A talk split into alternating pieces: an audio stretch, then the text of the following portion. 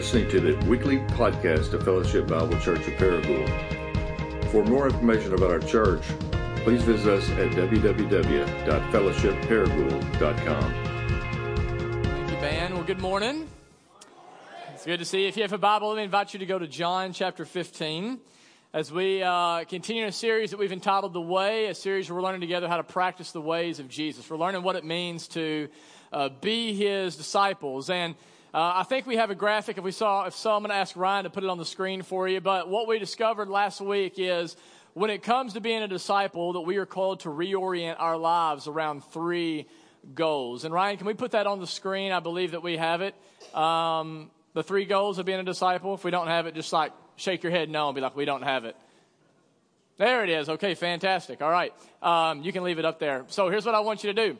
I want you to say these with me, okay? All right? And so I need crowd participation here. Okay, goal number one of being a disciple is what?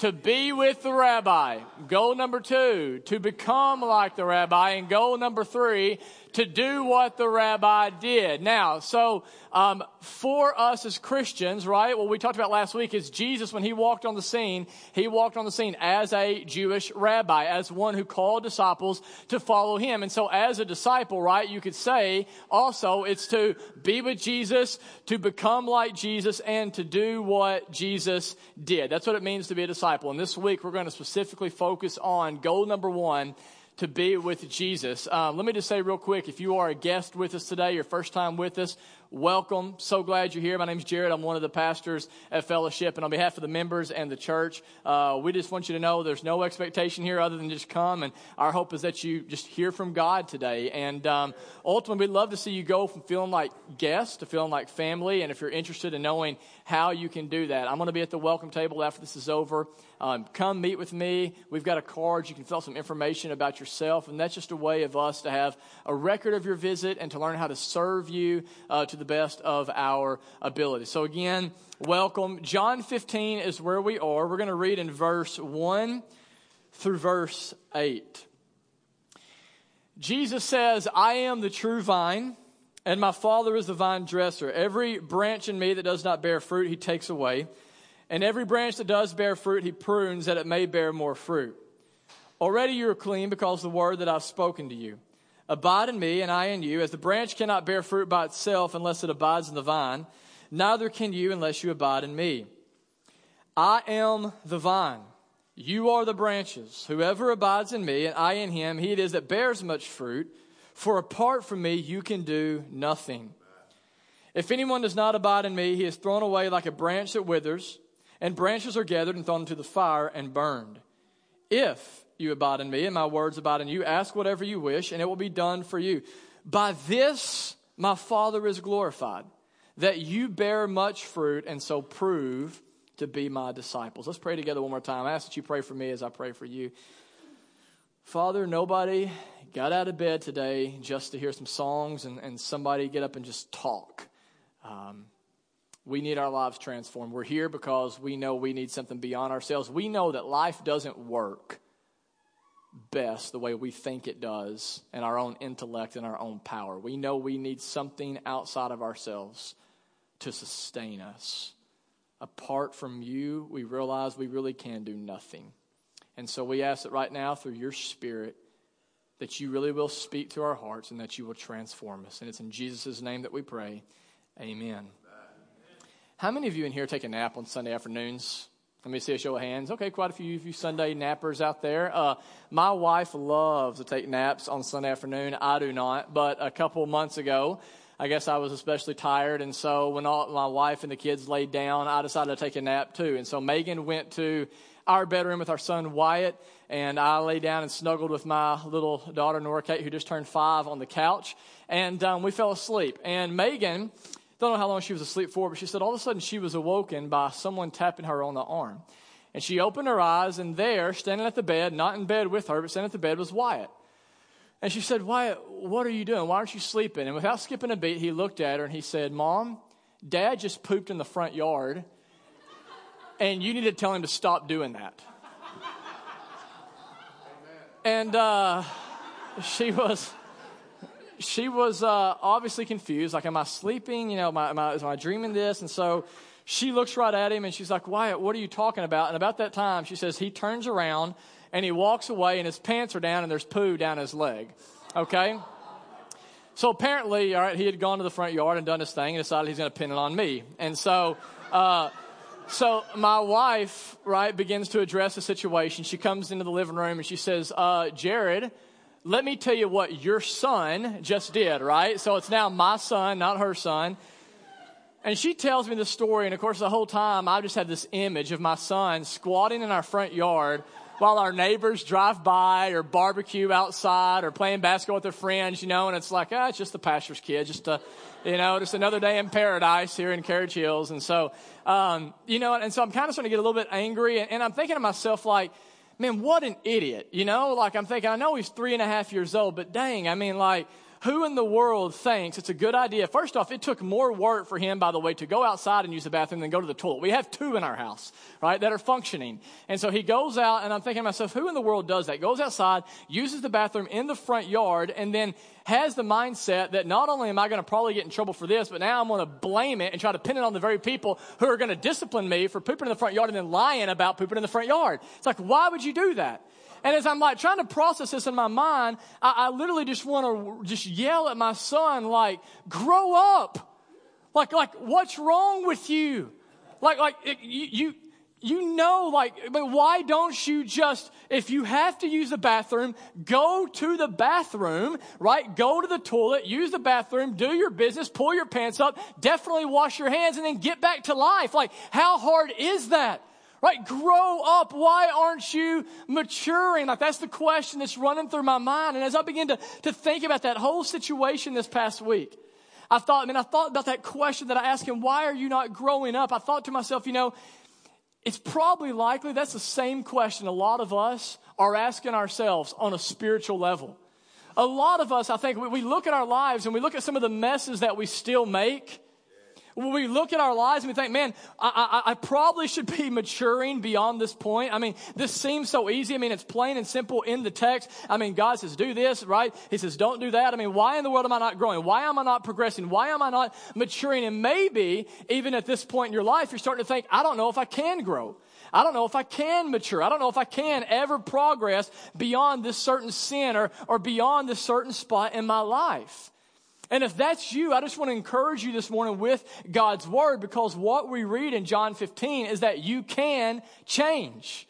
You can grow. You can move beyond where you are, begin to make progress, and become more and more like the man, like the woman that God created you to be.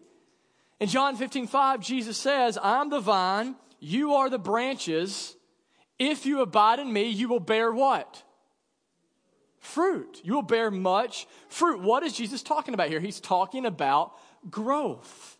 He's saying no matter who you are, where you come from, you really can grow. You can bear fruit. He says fruit in verse eight that actually glorifies God and proves that you are Jesus' disciple. Now, what is Jesus talking about here by fruit? Well, Paul tells us in Galatians chapter five, verse twenty-two and twenty-three, that the fruit of the Spirit is this: love, joy.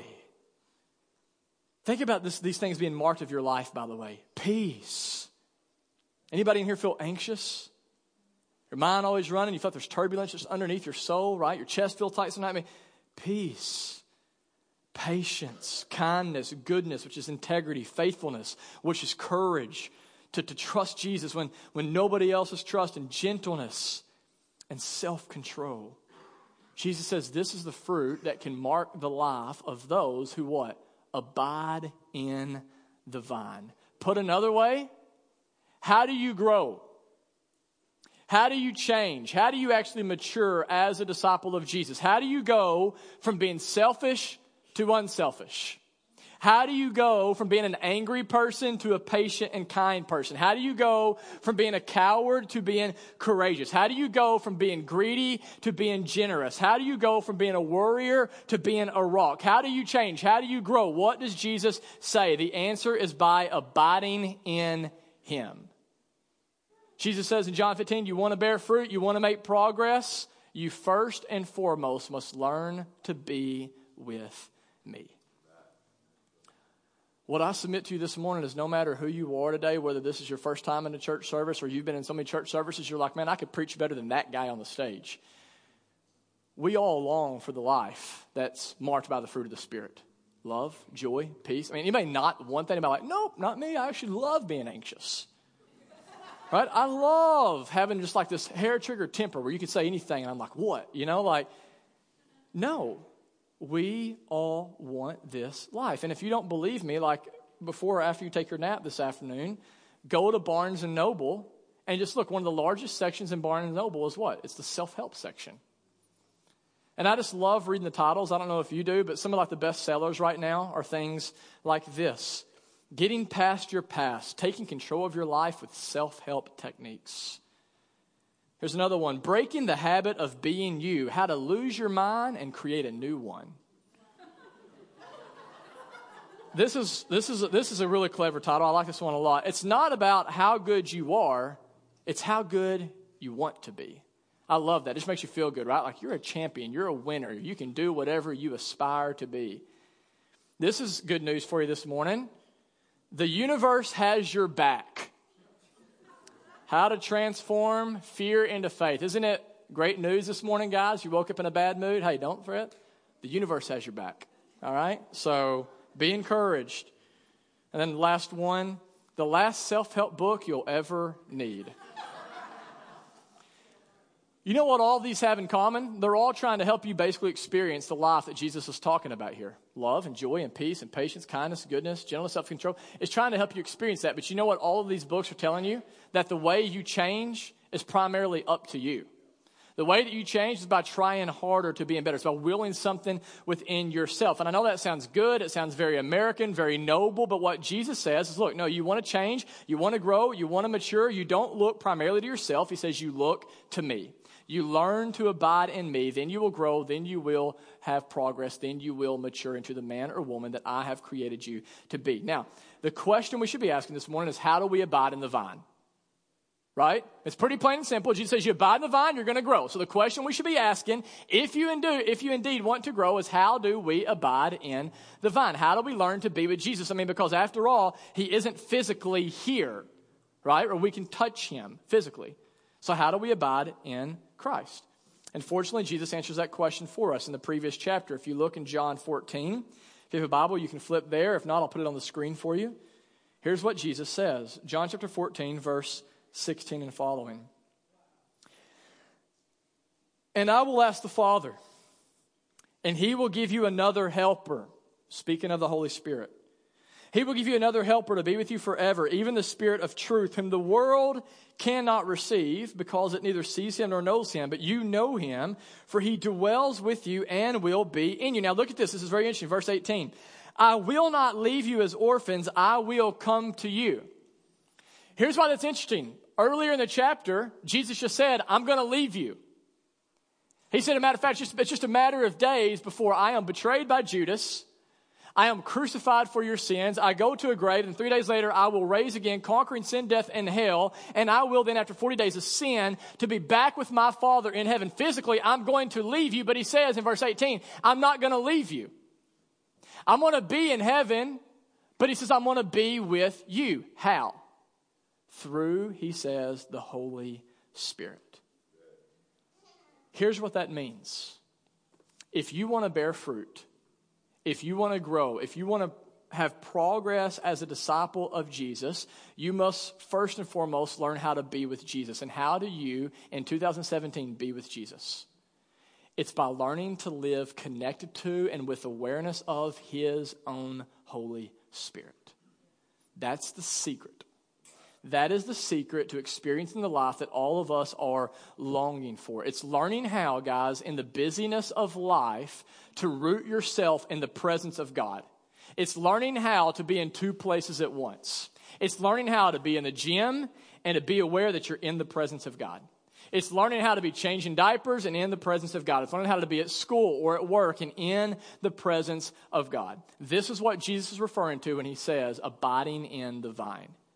It's what Paul says in the epistles, what he refers to as praying without ceasing. It's what the fifteenth century Brother Lawrence called practicing the presence of God. It's this idea that you can learn right now, no matter what you're doing in the mundane stuff of life or the chaotic stuff of life, you can learn how to be in the presence of God. But notice Brother Lawrence calls it practicing the presence of God. Why does he call it that? Because listen, this all takes practice. Think about even right now, in a church service, how many of you are aware that you're in the presence of God? You see how difficult that is? You know you're in the presence of the person next to you, don't you? Because you can see them. You know you're in the presence of me because I'm talking to you. How many of you are aware right now you are in the presence of the God of the universe? This takes practice. That's why Dallas Willard says this. I'll put it on the screen for you. The first and most basic thing we can and must do, talking about as disciples, is keep God before our minds. This is the fundamental secret of caring for our souls. Our part, and thus practicing the presence of God, is taking uh, Brother Lawrence's term there, is to direct and redirect our minds constantly to Him. In the early time of practicing, we may well be challenged by burdensome habits of dwelling on things lesser than God. I love how gentle he is there. He's saying whenever at first you try to really practice the presence of God, you may find that your minds run into all sorts of things other than God, things that are lesser than Him. He says you may find that that happens.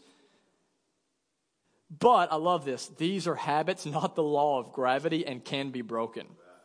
A new grace-filled habit will replace the former ones as we take intentional steps towards keeping God before us. Soon, our minds will return to God as a needle of a compass constantly returns to the north. If God is the great longing of our souls, He will become the pole star of our inward beings. Well said, Dallas Willard. Do you understand what he's saying here? He's saying you can learn to abide in the vine, no matter who you are, no matter how busy your life is, no matter how important you are, you can learn to be with Jesus. Does it take some work? Yes. Does it take some practice? Yes. But you can do it. You can do it. And again, this isn't going to always be easy. And some of you know this, right? It's easy right now for me to talk about abiding in the vine on Sunday. It's much more difficult for you to do it on Monday, right? While you're at work with people who are complaining about how much they hate their jobs. While you stay-at-home moms are there like chasing down crazy kids who are pooping in the front yard or whatever else they're doing, right? Like, it's much more difficult then. Guys, this is not going to necessarily come natural to us. But listen, if you really want to grow, if you really want to become the man or woman God has created you to be, if you want to experience the fruit of love and joy and peace and patience and kindness and goodness and gentleness and self-care, if you want to experience those things, we must learn to be with Jesus by staying connected to and in awareness of His Holy Spirit. Now, the question then on a practical level is, how do we stay connected to the Holy Spirit? How do we learn to, to live with an awareness of Him in our lives and what He's up to and what He's doing? And I would say that on a practical level, the way that we do this is through what disciples for thousands of years have called the spiritual disciplines. And spiritual disciplines basically are this. Spiritual disciplines are, are things that we see Jesus modeling for us in Scripture and things that He's called us to. They're called spiritual because they're things the Spirit uses to set our minds on God. And they're called disciplines because they're not easy. They take effort. And I'm going to put them on the screen for you. I have a list of spiritual disciplines here.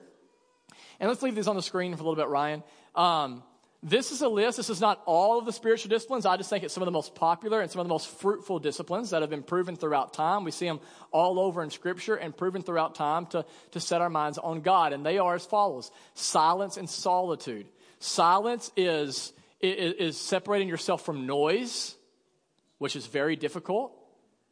Solitude is separating yourself from people. We're going to talk about that in a second. How do you do that on a daily basis?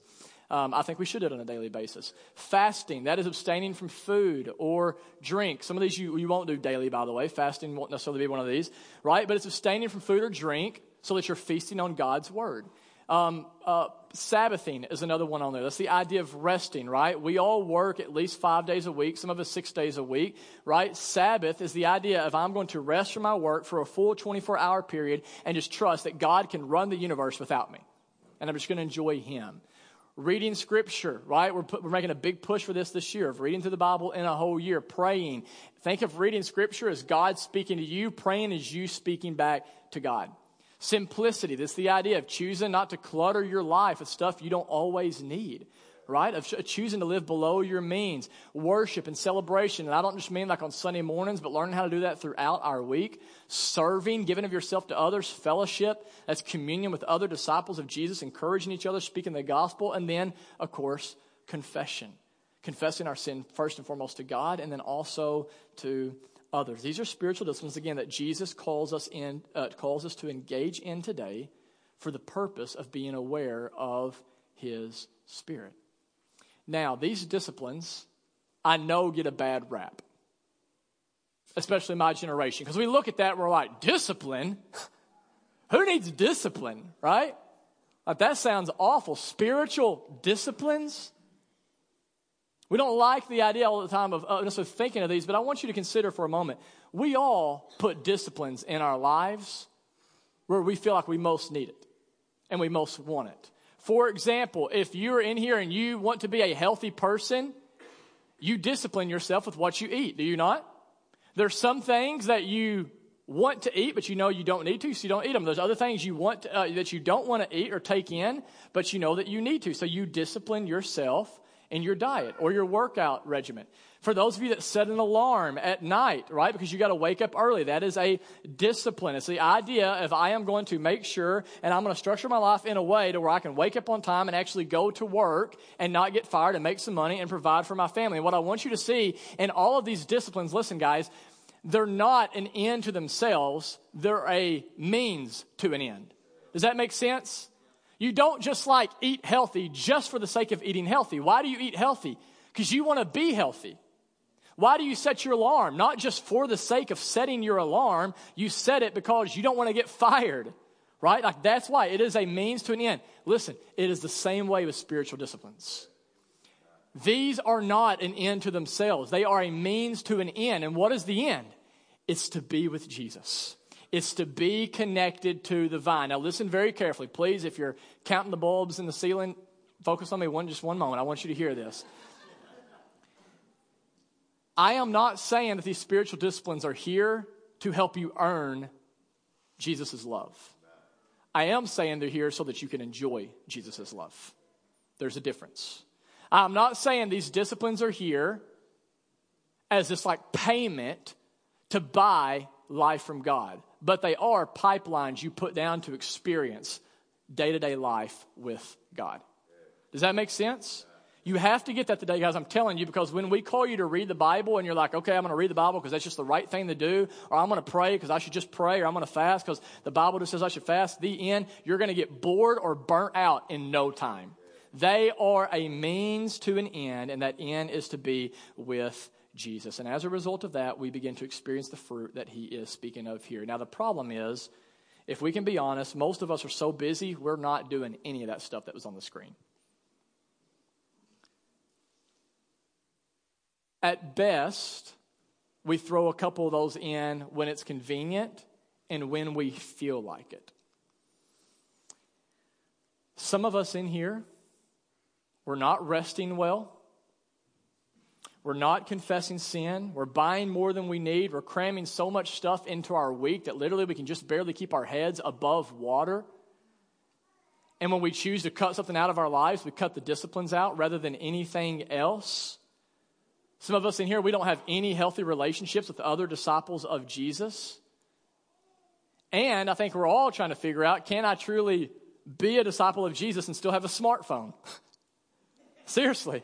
Right? Which, by the way, I have an iPhone, but I don't know if you saw the research that came out last July. Um, there was a research firm that tested tested over one hundred thousand people to see how many times we touch our phones a day. Anyone want to guess how many times we touch our phones a day? Smartphones? On average, two thousand six hundred seventeen times a day for a total of almost two and a half hours. And we wonder, why am I so stressed? Why am I so overwhelmed? Why don't I ever hear from God? Why am I still struggling with the same things over and over again? Guys, plain and simple, because we spend more times with our phones than we do with Jesus. Because we're more concerned about being connected to people through social media than we are being connected to Christ through the spiritual disciplines. As a result of this, some of you come in today, you feel spiritually anemic. You feel God is a million miles away, though he is actually right here. Our growth is stunning, and we're really starting to wonder, can I really change? Can I really grow? Francis Chan, in his book, The Forgotten God, says this: if your life is like mine, it's too loud. Multitasking has become the norm. When was the last time you have had uninterrupted conversation with anyone? In my quest to accomplish much, I've lost the art of focusing on one person or one thing. This, in turn, has affected my relationship with Jesus. I'm sure it's affected yours. I find it harder to be simply with Jesus, to focus only on him while spending intentional time with him. Our lack of intimacy is often due to refusal to simply unplug and shut off communications from all others so that we can be with Jesus. You're here this morning, and that shows me that I think for the, the most part, you want to be with Jesus. I think, I don't know of anybody in here, there might be some of you, that if I asked you, do you want to be with Jesus, that would say, nope, right? Like, that's why you're here. The problem is, guys, I don't, I think that we want to be with Jesus. I'm not sure we really want to reorient our lives around Jesus. Um, a couple weeks ago, I went to a doctor, a holistic doctor, who, um, Doctor Spano, some people in our church have seen her and, and told me some good things about her. It takes eight months to get in to see this woman. She's a holistic doctor, and so basically what you do is you go in and she tests all these different things, and then um, rather than giving you a pill, she says, hey, here's a diet that you need to go on. Here's some supplements you need in order to really kind of make sure your life is, is really functioning the way God intends for it to function. And so um, basically what happened is I went into this deal after eight months. I'm super excited, and I sit across the table from her, and literally she called me a sugar addict, okay? I'm like, I am not an addict. And she is like, yes, you are. It's like, I can quit anytime. I promise you. I do not have to have sugar. And she's like, you got a problem. And, and I was like, whatever. And so finally, like, I agreed with her. I was like, okay, I'm going to try to cut sugar out of my life. Well, on Friday, I'm at Something Sweet with Adam. And I go and get me a bottle of water and a cupcake. Okay? And I go to, to sit back down, and Adam's like, man, I thought you aren't supposed to be eating sugar. And I was like, well, I'm not. And he was like, well, why are you eating sugar? And I was like, thought about it, and I was like, thank you, brother. yeah, yeah, no, it's not what I said. And so I, uh, I'm thinking about it, and I'm thinking to myself, uh, wait a minute. I really, in that moment, was about to eat a cupcake and still not feel any guilt or shame or remorse over it, because in my mind I was thinking, at least I know the right thing to do. Like, at least I know I'm a sugar addict, which that's the first step, right, is admitting you have a problem. And so I'm like, so that counts for something. I've got the right information. I at least want to, in my head, like, stay away from sugar. So it's okay, therefore, to eat sugar as long as I have all the right information. You see how stupid that is? And yet, is it not the same thing that many of us are doing, spiritually speaking, on a daily basis? Guys, listen, we aren't going to grow just because we know the right thing to do. You grow by applying the right information to your life. We have to get this today. Jesus has said, if you want to grow, you must abide in my spirit. And how do you abide in the spirit? It's by engaging in spiritual disciplines. It's by rearranging our lives around being with Jesus. And again, this takes work. It takes effort. Dallas Willard, again, who's just a lot smarter than me, I'll quote him. He says this. It's a super sobering quote. The general human failing is to want what is right and important, but at the same time not to commit to the kind of life that will produce the action we know to be right and the condition we want to enjoy. This is the feature of human character that explains why the road to hell is paved with good intentions. We intend what is right, but we avoid the life that would make it a reality. Translation: your life is the byproduct of your lifestyle. Uh, another way of saying it is like this. Your life is designed to give you the results you're currently getting. If you're not growing, if you're not producing God-honoring fruit, your fruit, listen, whether it's good fruit or bad fruit, is produced because of the system you have built. Nobody's amen in that. That's right, man. That's that's something I'm sure some of you are like, why did you have to say that, right? Because what I just said, what does it do? It puts responsibility on us. It puts your growth, not on me as your pastor, it puts your growth on you. And some of us don't like that because it's way easier. We live in such a victim mentality society. It's way easier to blame somebody else for why I am the way that I am. Some of you, you don't like this because you're thinking, man, Jared, I think you're getting really close to, to bordering on legalism. I mean, I thought we were a grace culture, man. I mean, what's all this work, work, work stuff? I mean, what about Philippians two thirteen that says it's God who works in us? Yeah, I love that verse. But what's the verse say right before that? Work out your salvation. So which one is it? Is it God working in us or is it our works, his work, our works? Which is it? Well, the answer is yes. It's his work and it's your work, guys. This whole let go and let God theology is not found in the Bible. There's no such thing as, okay, I pray this prayer and now I'm just going to let go and I'm going to put my hands on my back and God, if you want to grow me, you'll grow me. No. The truth is, if you want to be with Jesus and therefore become like Jesus, you have to adopt the lifestyle of Jesus.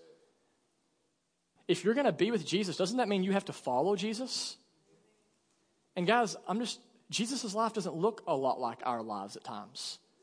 So that means we're going to have to change some stuff. We're going to have to be willing to go into some places that make us uncomfortable. We're going to have to be willing to, to make some sacrifices. We're going to have to be willing to, to lay aside some instant gratification. And I know for some of you, again, you're like, whoo, this is kind of sounding heavy, but I'm just going to ask you today, like, how bad do you want this?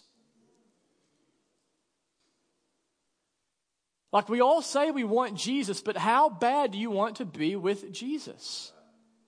How bad do you want to live with an awareness of his presence in your life through the Holy Spirit? Enough to, to, to kind of reorient your life around things that, that, that set your mind on him? Or would you rather just like, no, I want to live the way I've been living and hope that Jesus will just kind of get my attention whenever he needs me?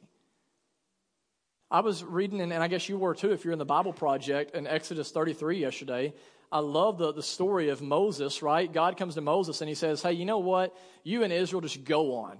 Just go on to the promised land. You haven't been obedient to me. You're not listening. Just go on. I'll, I'll, I'll still give you the promised land where everything, you know, the land's flowing with milk and honey. You have all this great stuff. Go on. My angels will lead you, but I'm not going.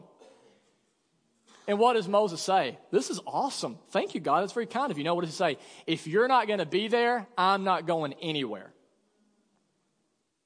I just wrote in my Bible right there, do I love God's gifts more than I love God? Because what Moses just said, I don't care what all you're going to give me. If you're not there, I am not going. I want to be right where you are, and I'll do whatever it takes to be there. Is that the resolve that we have today? I want to be with you so bad. Literally, God, I would give up anything you told me to give up for the sake of being with you.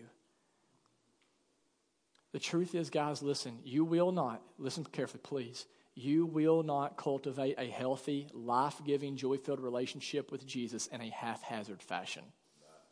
It will not happen. If you are going to be a disciple of Jesus, you must learn to reorient all of life around Jesus. And so as we come to kind of a closing, here's what I want to encourage you to do. On a practical level this week, I want to encourage you to really contemplate your life. If you're a disciple of Jesus, if you really want to be his follower, I want you to do an evaluation of your life and ask yourself, what really matters in the end? What's most important? Begin to ask yourself this thing. And if Jesus is most important, here's what I want you to ask yourself. If being with him is most important, ask yourself, what am I currently doing in my life that robs me of my affections towards Jesus? And what am I doing that stirs my heart towards Jesus? Stop asking the question, is this right or is this wrong? Ask yourself, like, is, is what am I doing? Is, does it help me live with more awareness of the goodness of God? Or is it actually distracting me from that?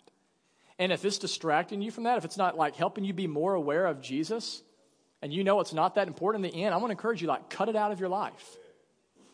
And then begin to add, as we had those practices on the screen, begin to add these practices one by one into your life, into your schedule. So when I say cut stuff out of your life, it's practically, for some of you, this may mean Netflix.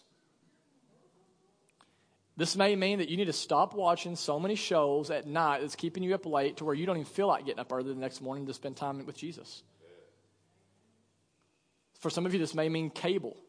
right? For me, and, and listen, by the way, if everyone's like elbowing spouse, well, everything I'm telling you I have to go to my life is probably a lot of it because of my spiritual immaturity. So I'm not necessarily telling you like you should do this. I just couldn't do some of this stuff. For some of you, it's cable. I could not watch. I had to finally just set aside the Saint Louis Cardinals last year and get rid of my cable because they were awful and it was doing something to me spiritually. I'm serious. Like, I'm that spiritually immature, I could not watch a game without being affected negatively when I watched the game. Some of you can watch it and still enjoy it, but for me, I knew I couldn't, so I had to set that aside, right? And I actually found a lot more time on my hands to do things that stirred my heart towards Christ.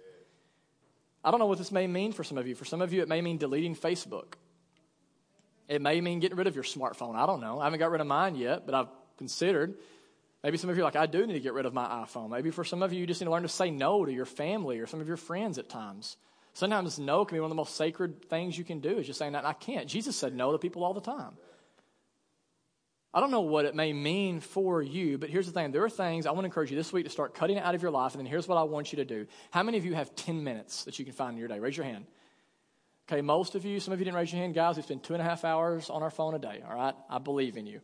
Uh, we can find ten minutes somewhere. What I want to encourage you to do is to start adding one of these practices into your life. And I would encourage you today, this is kind of like your homework assignment, whatever. I would encourage you to add silence and solitude into your life. I would encourage you ten minutes a day to just get alone with God. Turn your iPhone over, put it on silent. The world will be fine without it, I promise, like, and just be with God. Now, for me, here's what this looks like. I'm a morning person. Some of you are not morning people. My night, my, my, my night. My wife is a night person. I'm a morning person. So what it means for me is I try to get in bed by ten fifteen at the latest, and I try to wake up by five fifteen-ish, five thirty, okay? I don't have to be in the office until eight, and so that gives me plenty of time for me. All right, and so what I do is I try to get up early. I make me some coffee, um, and then before I eat or anything, I just go to the living room. I sit in the floor on our rug, and here's what I do. As weird as this is going to sound to some of you, I'm just trying to be practical. I just begin to breathe and be aware of my breathing. And the reason I do that is because I'm reminded that it's God's breath that is in me that even sustains me. Okay, and so I'm just trying to be aware of God's presence. So I'm praying, God, like I'm here, you're here, and, and my mind does run at times, and I just take those thoughts back to God. Usually, by the way, what your mind runs to is what's most important to you. So I just start taking those things back to God. And then after just being aware of his presence, what I do is, is I just begin to get into the word, and I begin to pray. And listen, guys, a lot of times I don't have like this burning bush experience. Maybe you do, Adam or Luke, or I don't have this huge like mountaintop story to tell you, but I do begin to experience peace. I begin to experience joy, more love. Imagine that, basically the fruit of the Spirit as I'm living aware of God's Spirit. The reason I say I would start with silence and solitude is, listen, we live in a very busy and noisy culture that is, I believe, doing violence to our souls right now. Some of you, like, guys, like when it comes to your quiet times, I mean, you think, okay, I got five minutes a day, and so you're playing Bible roulette, you know, or you pull up an app on your phone, and, and, and you read real quick, and you're like, okay, I've got like five seconds, one Mississippi, two, God, what do you have for me? Three Mississippi, four Mississippi, five, okay, nothing, we'll see you tomorrow, right? And if that's you, like, I, I'm not trying to come down hard on you. I'm not trying to beat you up. But listen, there's a better life waiting for you. There's just a better life waiting. Some of you guys, listen, we're about done, I promise. This is real life stuff. Some of you, you struggle so bad still with criticism. Like you live and die by what other people say about you. Some of you are still anxious. You're incredibly depressed. I mean, you're struggling with feelings of hopelessness and bitterness. And, and and and maybe not for all of you, but I think for a big chunk of us, a big reason for that is we are not abiding in the vine. We're not learning to be with Jesus through his Spirit. And if that's where you are, listen, no shame, no guilt, because you know what Jesus is doing right now? He's not looking at you going, you know what he's doing? He's saying, come on, come be with me. Come on. The invitation is today to anyone to be his disciple.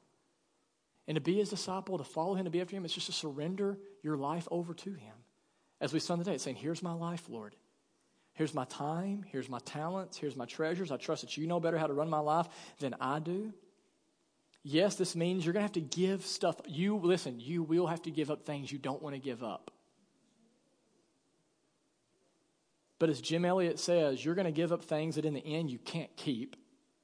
and you're going to gain something you cannot lose, because you're going to gain intimacy with Jesus Christ, the one who says, in me is rest and abundant life and the forgiveness and the freedom that you're longing for. Amen?